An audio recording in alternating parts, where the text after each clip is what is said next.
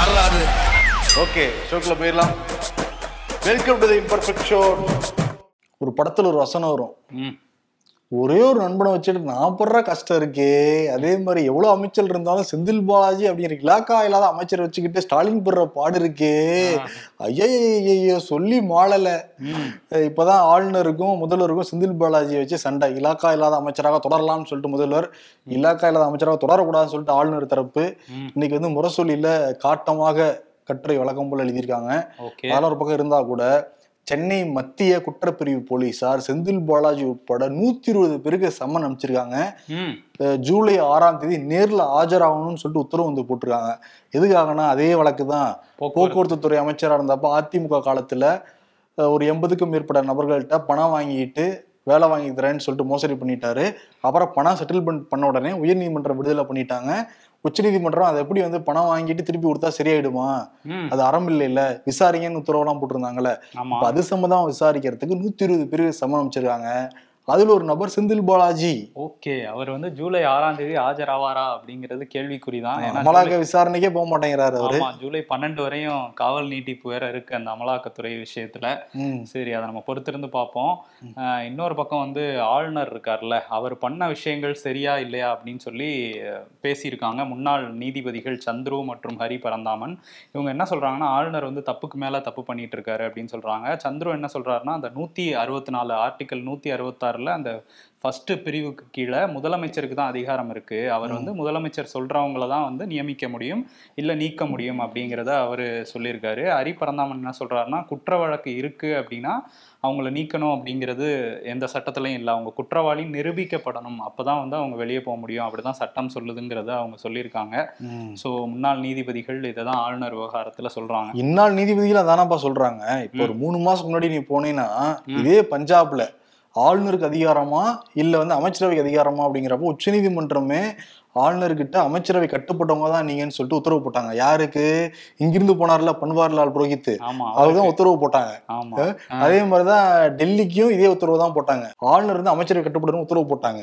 ஆனா அதை கேட்காம இவங்க அவசர சட்டம் கொண்டு வந்துட்டாங்க. ஏன்னா வந்து அது யூனியன் டெரிட்டரி அப்படிங்கிறதுனால. ஓகே ஆமா அப்ப அதெல்லாம் பார்த்திருப்பாருல்ல கவர்னரு. மாநில அரசுக்கு தான் முக்கியத்துவங்கிற அவருக்கு தெரிஞ்சிருக்கும்ல. ஏன் இப்படி தெரியாம தெரியாம போய் நியூஸ் கட்டு வாங்குறாருங்கிறது தெரியல. இருந்தா கூட இன்னைக்கு பாத்தியா? திருப்பி சனாதனத்தை ஆரம்பிச்சிருக்காரு. ஆமா எடுத்திருக்காரு திரும்ப கையில. அதான் அவருக்கு தெரிஞ்ச ஒரு விஷயம் தான் போல. மைக்க பிடிச்சாலே சனாதனம் தான் பேசுறாரு. என்ன சொல்லியிருக்காருன்னா இந்த பத்தாயிரம் ஆண்டுகளா வந்து சனாதனம் நின்றுட்டு இருக்கு சனாதனம்ங்கிறது ஒரு ஒளி. அதுல இருந்து தான் பாரதமே பிறந்திருக்குது. இந்த பத்தாயிரம் ஆண்டு வரலாறுல வந்து தமிழ்நாட்டை சேர்ந்த முனிவர்கள் சாதுக்களுக்கு பெரிய பங்கு இருக்கு. அவங்களும் வந்து சனாதனம் உருவாக ஒரு முக்கிய காரணமா இருந்திருக்கு தமிழ்நாடுங்கிற ரேஞ்சுக்கு பேசியிருக்காரு. இன்னொன்னு வந்து இதுல தீண்டாமை பாகுபாடுலாம் கிடையாது. பிரிவுகள் இருக்கு ஆனா வேற்றுமை கிடையாது சனாதனத்துல. அவரே ஒத்துக்கிட்டாரு இப்ப பிரிவுகள் இருக்குன்ட்டு. ஆமா இருக்கு. ஆனா தீண்டாமை கிடையாது அப்படின்றாரு. யாதும் ஊரே யாவரும் கேளீர் அப்படிங்கிறது தான் வந்து சனாதனம் சொல்லுதுங்கிற மாதிரி அவர் இஷ்டத்துக்கு இப்ப வள்ளலார செத்தா அவ்வளவு சனாதனத்துக்குள்ளார? இப்ப கணியன் பூங்குன்றனாரே செத்துட்டாரு அதுக்குள்ளார. அடுத்து யாருன்னு தெரியல. ஏறு ஏறு எல்லாம் வண்டியில ஏறுங்க. முதல்ல திருவள்ளூர் ஏத்துனாரு. அடுத்து வள்- வள்ளலார் ஏத்துனாரு. இப்ப கணியன் பூங்குன்றனாரு. அடுத்து கம்பெனி விழாக்கு போறாராம். கம்பெனி ஏத்திருவாரு அவரையும் ஏத்திடுவாரு. கண்டிப்பா வாய்ப்பு இருக்குது. வரிசையா எல்லாரும் ஏறுங்க எல்லாரும் ஏறுங்க. ம் ஆமா. பெரியாரையும் ஏத்திடுவாருன்னு நினைக்கிறேன் கூடிய சீக்கிரம் கொஞ்ச நாள் போச்சுன்னா எல்லாரையும் ஏத்திடுவாரு. ஆனா சேலம் இந்த பெரியார் பல்கலைக்கழகத்துல கலந்துக்கிட்டாருல பட்டமளிப்பு விழாவுல. பேசவே இல்லையே மனுஷன் அங்க.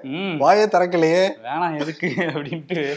ஏன்னா அப்பவே ஏத்திர வேணாம். உடனடியா பெரியார ஏத்திர வேணாம். கொந்தளிச்சிருவாங்க. கொஞ்ச நாள் போகட்டும்னு பாக்குறாரு போல. ஆமா. ஹையரார்க்கு இப்படியே வந்துகிட்டு இருக்காரு. முதல்ல திருவள்ளூர் அப்புறம் வள்ளலார். அவர் மெல்ல மெல்ல வராரு. முதல்வர் என்ன கேக்குறாருன்னா ஒருதலை பட்சமா தான் தொடர்ந்து செயல்பட்டுக்கிட்டு இருக்காரு. அவருடைய செயல்பாடுகளை பார்த்தாலே தெரியும். கடந்த ஆட்சி காலத்துல முறைகேடு செஞ்ச தவறளித்த அமைச்சர் மீது நடவடிக்கை எடுக்கணும்னு சொல்லிட்டு நாங்க அனுமதி கோருனா அதை முடிவெடுக்காம வச்சிருக்காரு. குட்கா வழக்குல அமைச்சர்கள் முன்னாள் அமைச்சர்கள் மீது நிறைய புகார்கள்லாம் இருக்கு. சிபிஐ வந்து விசாரிக்கணும்னு வந்து அனுமதி கோருறாங்க. அதுக்கு முடிவெடுக்காம வச்சிருக்காரு. ஒரு சில விவகாரங்கள்ல ஆர்வம் காட்டுறதுலயே தெரியுது. இவர் வந்து ஒரு சார்பா தான் செயல்படுறாரு அப்படின்னு. அதுக்கு நடவடிக்கை நடவடிக்கை எடுங்கிறத வலியுறுத்தி இருக்காரு முதல்வர். இன்னொரு முதல்வருக்கும் ஆளுநருக்கும் சண்டை. ஆமா அது எங்கன்னா புதுச்சேரியில. அவங்க வந்து என்ஆர் காங்கிரஸும் பாஜகவும் அவங்க கூட்டணியில தான் இருந்தா கூட அவரு பல மேடைகள்ல வந்து முதல்வர் ரங்கசாமி வந்து என்னால எந்த எதுவுமே பண்ண முடியல. ஏன்னா மத்திய அரசு தான் இங்க அதிகாரிகளை நியமிக்கிறாங்க. யூனியன் டெரிட்டரிங்கிறதுனால. அதனால எங்களால எதுவுமே பண்ண முடியல. ஒரு மாநில அந்தஸ்து இருந்தாதான் முதல்வருக்கு பவர் கிடைக்குங்கிற மாதிரி பேசிட்டு இருந்தார்ல. இப்ப என்ன நடந்திருக்கு அப்படின்னா ரங்கசாமியை பாக்குறதுக்காக ஒப்பந்த அடிப்படையில் கொரோனா டைம்ல செவிலியர்களா எடுத்திருப்பாங்கல்ல அவங்க எங்களுக்கு வந்து பணி நிரந்தரம் பண்ணுங்கன்னு சொல்லிட்டு போய் கோரிக்கை வச்சிருக்காங்க. அவங்க கிட்ட புலம்பி இருக்காரு என்ன சொல்லியிருக்காருன்னா எனக்கு வந்து பதினெட்டு வருஷமா நிரந்தர பணியில இருக்கவங்களுக்கே என்னால எதுவும் செய்ய முடியல. நீங்க வந்து உங்களை வந்து அங்கே உள்ள அதிகாரிகள்லாம் அனுப்புங்க வீட்டுக்குன்னு தான் சொல்றாங்க. இருந்தாலும் அவங்கள மீறி நான் மூணு மாசம் மூணு மாசம் உங்களுக்கு பணி நீட்டிப்பு கொடுக்குறேன். நான் ஒரு டம்மி முதல்வராக தான் இருக்கேங்கிற லெவலுக்கே பேசியிருக்காரு. நான் இந்த சேரை விட்டு எந்திரிச்சு போயிடலாம் போல தான் எனக்கு இருக்குது. இங்க என் கையில எந்த அதிகாரமும் இல்லை. நான் ஒரு விழாக்கு போனா கூட அந்த விழால ஒரு கல்வெட்டு இருக்குன்னா என் பேர் இருக்கான்னு பார்த்து தான் தெரிஞ்சுக்க வேண்டியிருக்கு. அங்க போனதுக்கு அப்புறம். அப்படின்னு சொல்லி அதாவது ஆளுநர் கையில தான் அதிகாரம் இருக்குங்கிற மாதிரி பேசியிருக்காங்க. சோ அப்படிதான் அவங்க கட்சியில இருக்கவங்களும் சொல்லிட்டு இருக்காங்க. இது சொல்லவே வெக்கமா இருக்குன்னு வேற ஸ்டேட்மெண்ட்லாம் சொல்லியிருக்காரு. ஆமா உங்கள்ட்ட இதை சொல்றதுக்கே எனக்கு அசிங்கமா தான் இருக்கு அப்படின்ட்டு இருக்காரு. கொஞ்சம் அவர் ரொம்ப ஃபீல் பண்ணி தான் பேசியிருக்காரு. ஆமா இதுல இருந்தே தெரியுது இல்ல எல்லா இடங்கள்லயும் யாரோட ஆட்சி நடந்துகிட்டு இருக்கு அப்படின்னு. கூட்டணியில் இருக்கிறவரே புலம்பி அழுதுகிட்டு இருக்காரு. கதை விடுறாங்க என்னால முடியல. அவர் என்னை விட்டா போதுங்கிற மாதிரி தான் இருக்காருன்னு நினைக்கிறேன். அங்க கூடிய சீக்கிரம் கூட்டணி கூட உடைஞ்சாலும் உடையும். ஏன்னா. காங்கிரஸ் பாஜக கூட்டணி. ஆனா அக்கா இதை பத்தி எல்லாம் யோசிக்கல. ஆமா இதை சொல்ல வந்தீங்க? இல்ல இல்ல இத பத்தி யோசிக்கல. அவங்க வேற ஒரு விஷயத்த பயங்கரமா. யோசிச்சு சொல்லியிருக்காங்க. அவங்க சமையல் இப்ப அக்கா வந்து ஃபோக்கஸ் பண்ணிருக்காங்க அங்க வந்து மீனவர் நலன் சம்பந்தமாக சில விழாக்கள் கலந்துக்கிட்டாங்க. ஆளுநர் தமிழிசை சவுந்தரராஜன். அதுல. கலந்துக்கிட்டு என்ன சொன்னாங்கன்னா ராஜ்நிவாஸ்ல மேற்கு வங்க நாள் கொண்டாடப்பட்டது. அவ மீன்லாம் சமைச்சாங்க. மீன் வந்து சைவத்துல தான் வரும் அப்படிங்கிற மாதிரி அவங்க சொன்னாங்க. பேசாம நம்மளையும் மீன்லாம் சைவத்துல வந்து சேர்த்துடலாம். அப்படின்னு அரிய தகவல்லாம் அக்கா சொல்லியிருக்காங்க. Okay okay. ஆல்ரெடி எக் வந்து வெஜிடேரியனா நான் வெஜிடேரியனான ஒரு பிரச்சனை இருக்கு. அதுக்கு பேசாம எஜிடேரியன் ஒரு புது பேர்லாம் கொடுத்துருக்காங்க. இப்ப மீன் வந்து வெஜ்ஜா இது என்னது? என்னென்னமோ அக்கா வந்து ட்ரை பண்றாங்க. ஆனா நாட்டுல இவ்வளவு பிரச்சனை நடந்துட்டு இருக்கு. முதல்வர் அழுதுட்டு இருக்காரு. இங்க வந்து மீனை இதுல சேருங்கன்னு சொல்லி பேசியிருக்கிறாங்க. அதான் அவரு என்னன்னா முதல்வர் இருக்காருல்ல. தண்ணியில மீன் எழுதா கரைக்கு தெரியவா போகுது நான் அழுதுகிட்டு இருக்கேன். அது அக்காக்கு தெரிய மாட்டேங்குது. ஒருவேளை அந்த மீன் குறியீடு தான் எடுத்து ஏதோ சொல்றாங்களோ? அக்கா. இன்னைக்கு வந்து மாவட்ட செயலாளர்கள் கூட்டத்தை வந்து ஓபிஎஸ் வந்து நடத்தியிருக்காரு. எப்பவும் போல அசோகா ஹோட்டல்ல பன்ருட்டி ராமச்சந்திரம் தலைமையில வந்து நடந்திருக்கு. பத்து முப்பத்தொன்னுக்கு ஆரம்பிக்கும்னு சொல்லி சொல்லியிருந்தாங்க. கொஞ்சம் லேட்டா தான் ஆரம்பிச்சிருக்குது. தன்மான சிங்கம் என்ன பத்து முப்பத்தொன்னு? அதுதான் ஏதாவது நல்ல நேரம் குறிச்சு கொடுத்துருக்காங்கன்னு நினைக்கிறேன். அது வந்து அவர் சொல்லியிருந்தாரு அந்த அறிக்கையில. அந்த அறிக்கையிலயும் வந்து அண்ணா திராவிட முன்னேற்ற கழகம்னு இருந்தது. இப்ப பேனர்லயும் அனைத்து இந்திய அண்ணா திராவிட முன்னேற்ற கழகம்னு இருந்தது ரெட்டைல இருந்தது. எல்லாம் வந்து அந்த கூட்டம் நடந்து முடிஞ்சிருக்கு. அங்க என்ன சொல்லியிருக்காங்கன்னா இந்த சேலத்துல வந்து மண்டல மாநாட சிறப்பா நடத்தணும் அப்படின்னு சொல்லி பேசினதா தகவல். ஏன்னா வந்து முன்னாடி இந்த திருச்சி மாநாடு நம்ம வெற்றிகரமா நடத்திட்டோம். இப்ப சேலத்திலயும் நம்ம நடத்தணும்னு சொல்லியிருக்காராம் ஓபிஎஸ் சேலத்துல வீட்டு காட்டணும் அப்படின்னு. ஆமா அந்த சேலத்தை பத்தி பேசுறப்ப இந்த மாமன்னன் ஒரு படம் வந்திருக்கு உதயநிதி நடிச்சது. இந்த சேலம் பேஸ் பண்ணி தான் வந்திருக்குங்க நான் படம் பார்க்கல நீங்க பாத்துட்டீங்கன்னு நினைக்கிறேன் அதுல. கரெக்டா. அதுல வந்து தனபால் முன்னாள் சபாநாயகர் தனபால் வச்சுதான் கதை எழுதிருக்காங்கன்னு சொல்லிட்டு ஒரு இது போய்கிட்டு இருக்கு. உடனே முன்னாள் சபாநாயகர் ஜெயக்குமார் வந்திருக்காரு. அந்த படம்லாம் யாரும் பாக்குறது இல்லைங்க? திமுக காரங்க மட்டும் தான் பாத்துக்கிட்டு இருக்காங்க. அந்த படம்லாம் ஓடவே இல்லைன்ட்டு ப்ளூ சட்டை மாறின மாதிரி ரிவ்யூ சொல்ல ஆரம்பிச்சிருக்காரு. அவர் என்ன நினைச்சிருப்பாரு? நம்மள நீக்கிட்டு தானே தனபால கொண்டு வந்தாங்க. அது எப்படி சொல்லலாம் அப்படின்ட்டு வந்துட்டாரு போல ஜெயக்குமார். இன்னொரு விஷயம் வந்து அந்த போட்டி போட்டு எடப்பாடியும் கூட்ட போறாரு மாவட்ட செயலாளர்கள் கூட்டத்தை. ஜூலை ஐந்தாம் தேதி வந்து எல்லாரும் வந்துருங்கன்னு சொல்லியிருக்காரு. நிறைய விஷயங்கள் விவாதிக்க போறதா சொல்றாங்க.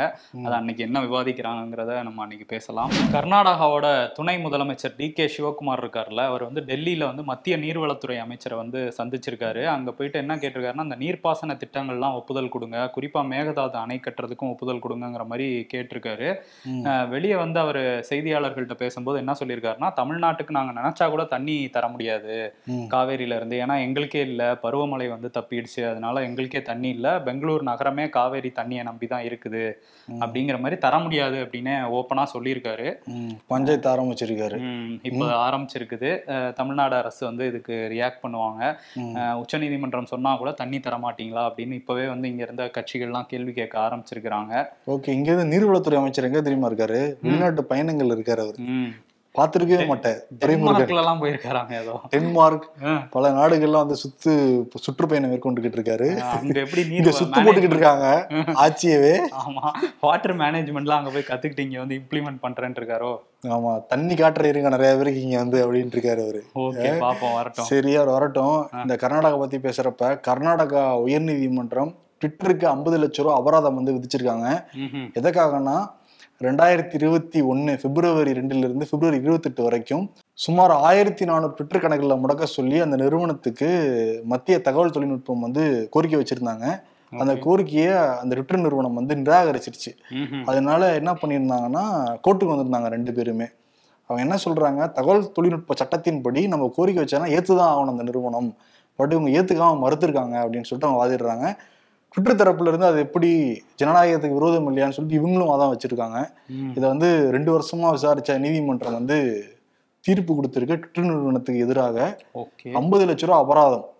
நீங்க எந்தாவது நாட்டுல வந்து நீங்க வந்து செயல்படணும் அப்படின்னு நீங்க நினைச்சீங்கன்னா அந்த நாட்டோட சட்டத்திட்டத்துக்கு உட்பட்டு தான் நீங்க செயல்பட முடியும். அதனால நாற்பத்தஞ்சு நாளைக்குள்ளார ஐம்பது லட்ச ரூபா நீங்க வந்து ஃபைன் கட்டணும். அப்படி இல்லாட்டி கூடுதலாக ஒவ்வொரு நாளைக்கும் ஐயாயிரம் ரூபாய் சேர்த்து கட்டணும்னு உத்தரவு வந்து போட்டிருக்காங்க.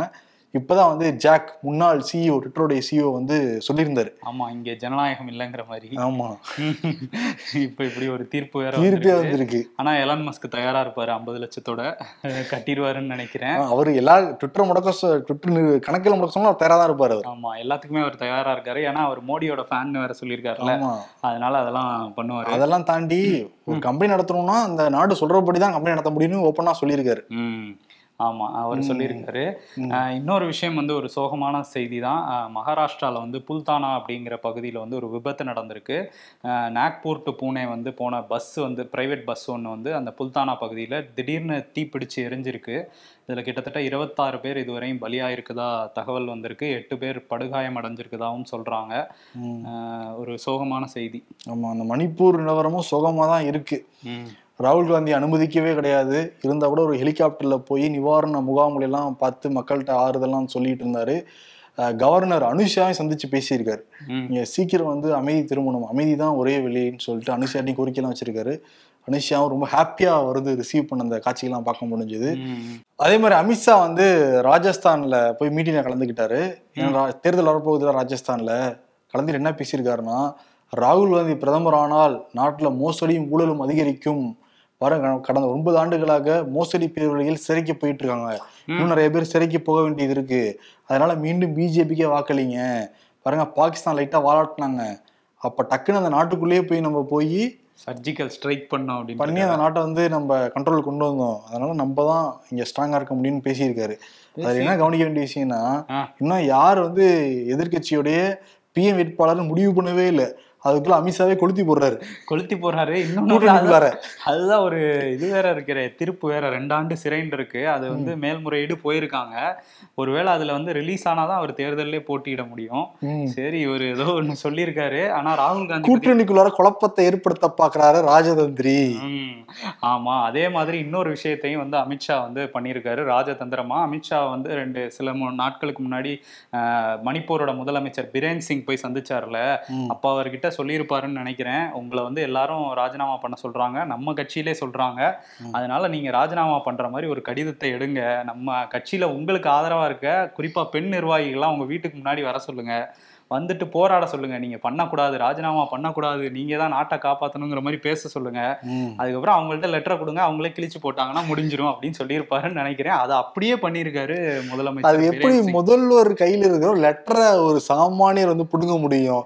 அங்க புடுங்கி கசக்கி போட்டு அந்த போட்டோ வேற நேற்று ரிலீஸ் பண்ணிருக்காங்க இல்ல அதுதான் முதல்வர் கையில இருக்கிறது டைரக்டா புடுங்கினா நல்லா இருக்காதுன்னு சொல்லிட்டு எம்எல்ஏக்கள்கிட்ட கொடுத்து அனுப்பிச்சிருக்காரு. அதை வாசிக்க சொல்லியிருக்காரு. அங்க போய் வெளியில போய் எதுக்கு ராஜினாமா கடிதத்தை எதுக்கு அந்த இடத்துல வாசிக்கணும்? அவங்க வாசிக்க அதை ஒரு பெண் நிர்வாகி வாங்கி கிழிச்சு போட ஆஹா மக்களே சொல்லிட்டாங்க. அதாவது அவங்கெல்லாம் வந்து பாஜக நிர்வாகிகள் கிடையாதாம் மணிப்பூர் மக்களாம் அவங்களே சொல்றாங்க இந்த மாதிரி சூழ்நிலையில போகக்கூடாது நீங்க அப்படின்ட்டு. அதனால நான் வந்து இப்போதைக்கு ராஜினாமா பண்ண மாட்டேன் அப்படின்னு சொல்லியிருக்காரு. இந்த முதல்வன் படத்துல வரமாட்டேன்னு உட்காந்து அர்ஜுன்.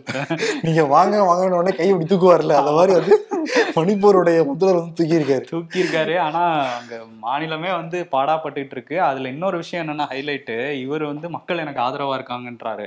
ஆனா பாஜகவோட மாநில தலைவர் சாரதா தேவி இருக்காங்கல்ல அவங்க ராகுல் காந்திக்கு ஆதரவா பேசியிருக்காங்க.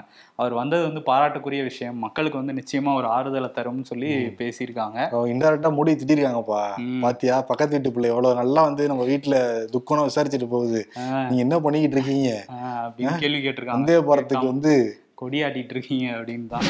உள்நாட்டில் மணிப்பூர் எப்படி பத்தி எரிஞ்சுக்கிட்டு இருக்கோ அதே மாதிரி வெளிநாட்டில் வந்து ஃப்ரான்ஸும் இப்போ பத்தி எரிஞ்சுக்கிட்டு இருக்குது. என்ன பிரச்சனை அப்படின்னா பதினேழு வயசு நகேல் அப்படிங்கிற ஒரு சிறுவன் வந்து காரை ஓட்டிட்டு போயிருந்திருக்காரு.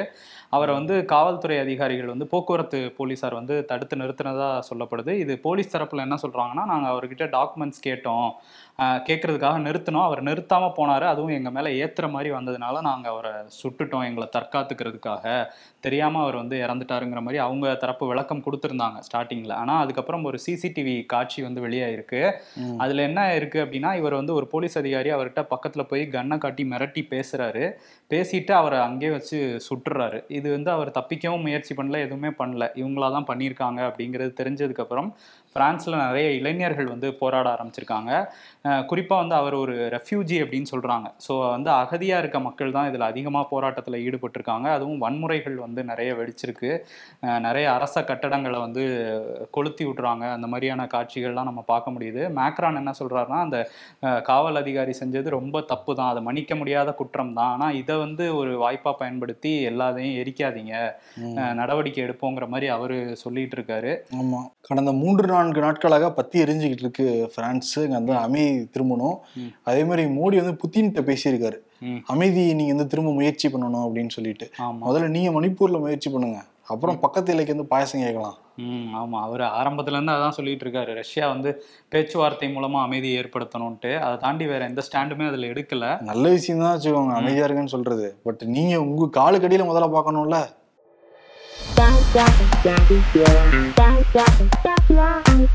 குடும்ப மானத்தை குழி தோண்டி புதைச்சிட்டியடான்னு சொல்லிட்டு அம்மா திட்டுறாங்க பையனை பார்த்து.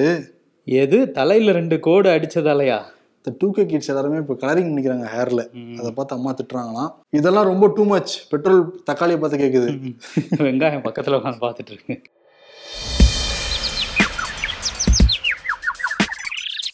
ஜோ பைடன் எங்கே சீன அதிபர் எங்கே? அடே இப்ப யாரையாவது டிஸ்மஸ் பண்ணியே ஆகணுமே. மக்களுக்கு ஒரு பிரச்சனை உருவாகும் முன்னரே அதை கவனத்தில் கொண்டு சரி செய்யும் அளவுக்கு மோடி அரசு ப்ரோ ஆக்டிவாக செயல்படுகிறது ஜேபி நட்டா. மணிப்பூர் எங்க இருக்குன்னு கேட்டா அது எங்கேயோ திருச்சி பக்கம் தூத்துக்குடி பக்கம் இருக்குன்னு சொல்லிடுவாங்க. அரசியல்ல இதெல்லாம் சாதாரணமாப்பா. விருது யாருக்குன்னா முதல்வர் மு க ஸ்டாலினுக்கு. தூக்கம் இல்லாம நிச்சயம் தவிச்சிட்டு தான் இருப்பார். ஒரு பக்கம் செந்தில் பாலாஜியோட பிரச்சனை இன்னொரு பக்கம் அந்த தலைமைச் செயலாளர் டிஜிபி எல்லாருமே புதுசா வந்து மாறி இருக்காங்க ஆளுநர் வேற ஒரு பக்கம். குடைச்சல் கொடுத்துக்கிட்டு இருக்காரு. இன்னொரு பக்கம் அவருடைய மகன். படம் ரிலீஸ் ஆயிருக்கு. அது ஓடுமா ஓடாதாங்கிற பிரச்சனை. மனசுல ஓடுமா இல்லையா சிஎம்க்கு நல்ல ரிவ்யூ வரணும் நல்ல மார்க் கொடுக்கணும். ரிவ்யூலாம் கேட்டிருப்பாரு. ஆமா. அதனால எல்லா பக்கமும் சுத்தி பிரச்சனையா இருக்குல்ல. சமீபத்துல ஒரு படம் வந்துச்சு. குட் நைட்டுன்ட்டு. அதே தலைப்பா கொடுத்துடலாம். அவரும் தூக்கம் தான் கேக்குறாரு எனக்கு good night விடிஞ்சா என்ன பிரச்சனை வரும்னு எனக்கு தெரியாம தான் தூங்குறேன் அப்படிங்கிறாருல ஆமா நிம்மதியா தூங்கணும் அப்படிங்கறதுனால குட் நைட்டா ஆமா அதனால குட் நைட்டுங்கிற விருதை வந்து கொடுத்துடலாம். ஓகே. ஏன்னா ரெண்டு மூணு நாட்களா சிக்கி தவிக்கிறாராம். அவங்க கேள்வி விட்டா அப்படிதான் சொல்றாங்க. ம் ஓகே. நன்றி வணக்கம். நன்றி.